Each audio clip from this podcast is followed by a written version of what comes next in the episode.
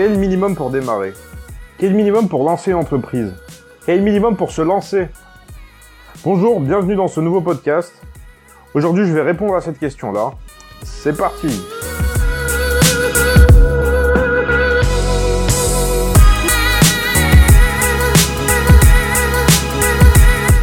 Quelle est la principale différence entre les gens qui réussissent et les gens qui ne réussissent pas? Elle est extrêmement simple. C'est faire. Faire. La plupart des gens ne font pas. La plupart des gens réfléchissent. La plupart, la plupart des gens procrastinent, mais ne font pas. Ils ont des super stratégies, ils ont des super plans. Ils pensent qu'ils vont appeler telle, telle, telle personne qui va leur ouvrir les portes. Mais ils ne font rien. Ils ne font rien. Si vous voulez créer un business, il faut vendre quelque chose à quelqu'un, quelque chose dont il a besoin. Si vous n'avez rien à vendre, si vous n'avez pas d'objet à vendre, personne ne vous donnera d'argent. Donc c'est très simple, trouvez quelque chose à vendre, trouvez quelqu'un à qui le vendre, une personne qui sera intéressée par ce, que vous avez, et vendez-le. Donc quel est, quel est le minimum nécessaire pour pouvoir se lancer? J'ai envie de dire c'est deux bras, deux jambes, et surtout, surtout, surtout, des oreilles attentives et une bouche. Il faut savoir parler, il faut savoir bien parler, faut savoir mettre en valeur ce que vous vendez. Il faut que la valeur perçue de ce que vous vendiez soit supérieure de celle de votre concurrent. J'ai un super exemple à vous donner pour vous démontrer tout ça. Un exemple parfait pour cette situation. Si je vous dis qu'il y a un gamin de 12 ans aux US, États-Unis, qui se faisait 3200 dollars par week-end, ses parents, ils avaient pas un rond. Ses parents, c'était des immigrés biélorusses. Peut-être que vous savez de qui je parle, je parle de Gary Vaynerchuk. C'est un entrepreneur qui aujourd'hui fait des centaines de millions de dollars.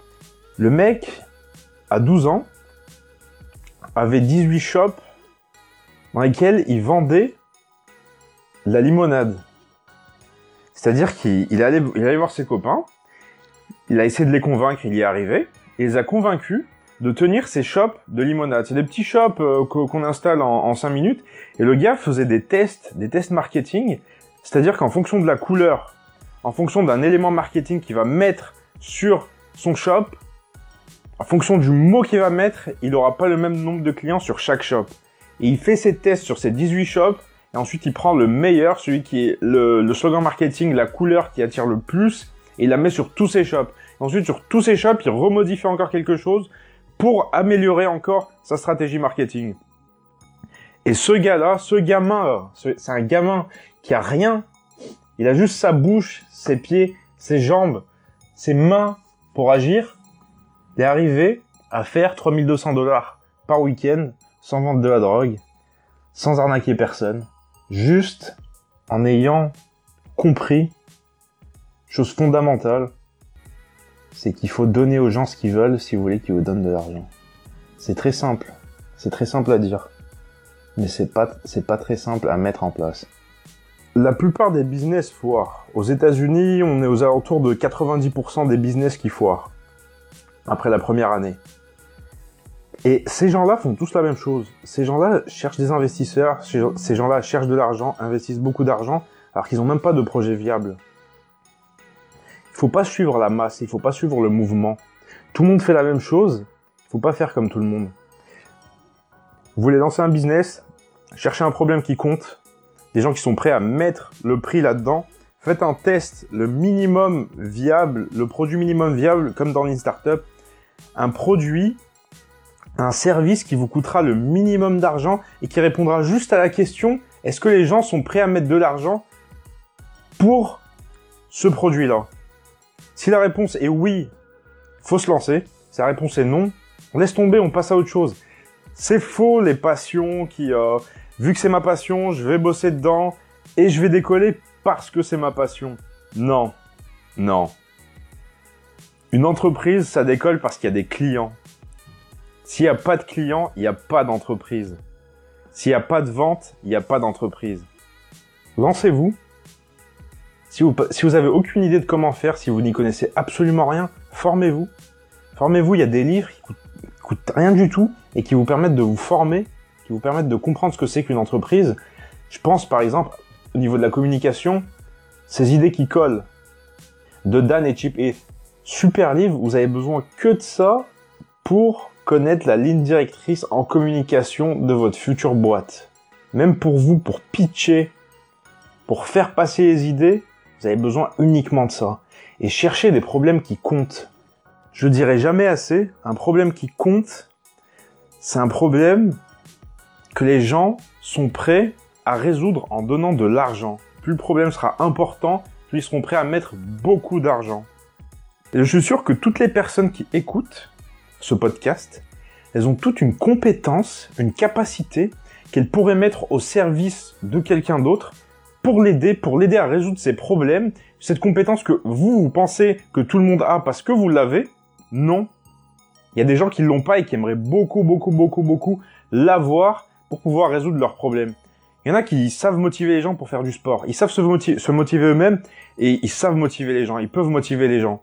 Mais vu qu'ils vendent pas, vu que personne ne sait qu'ils sont prêts à échanger leur temps contre euh, du conseil, contre de l'argent, il y a personne qui va venir les voir et ils resteront au même stade. Faites-vous connaître. Faites connaître vos compétences. Faites connaître vos qualifications. Si par exemple vous faites du conseil, du conseil en direct ou du coaching, dès le premier client, vous avez un business. C'est clair, c'est net, c'est simple. Premier client, un business. Vous serez pas le plus gros business de, votre catégorie, mais vous aurez déjà un business et il faut bien démarrer quelque part. Vous démarrez avec un client, puis deux clients, puis trois clients, etc. Et ensuite, vous aurez créé une vraie entreprise. On démarre pas avec 10 salariés. On démarre pas avec 100 salariés on démarre nous-mêmes. On démarre nous-mêmes peut-être avec un associé qui a les compétences nécessaires parce qu'un associé qui est juste ami, ça sert absolument à rien. Un associé, c'est quelqu'un chez qui on va chercher les compétences dont on a besoin. Un point, c'est tout. Les compétences ou peut-être l'argent, le financement. Et si on vous finance, on rentre pas 50% dans l'entreprise. C'est vous qui faites tout, c'est vous qui avez la vision. Il y a personne qui, qui doit venir et vous prendre 50% de l'entreprise juste parce qu'il a investi 1000, 10 000 ou même 100 000 euros dans votre boîte parenthèse fermée. Et comment on trouve un problème qui compte en écoutant les gens et en s'écoutant soi-même Quels sont vos problèmes? Qu'est-ce qui vous dérange pendant votre journée? Qu'est-ce qui vous pose problème? Moi, personnellement, quand j'étais étudiant, je cherchais un garant, parce que mes parents n'avaient pas les capacités financières d'être mes garants, je cherchais un garant pour mon appartement. Je me dis, s'il y avait eu à l'époque une entreprise qui aurait pu me mettre en lien avec un garant, j'aurais pu me mettre en relation avec un garant, ça aurait résolu mon problème. Et j'aurais été prêt à payer 20, 30, 40 euros de plus pour avoir un garant. Parce que sinon, j'avais pas d'appartement. Donc j'en ai trouvé un via mes relations, gratuitement. Mais, si quelqu'un avait pu me résoudre ce problème, j'aurais pu le payer. Et il y a des gens qui n'ont pas les moyens de trouver un garant. Ils connaissent pas de garant, connaissent personne qui gagne assez, qui a assez de revenus pour être leur garant, lorsqu'ils font une location euh, immobilière, oui.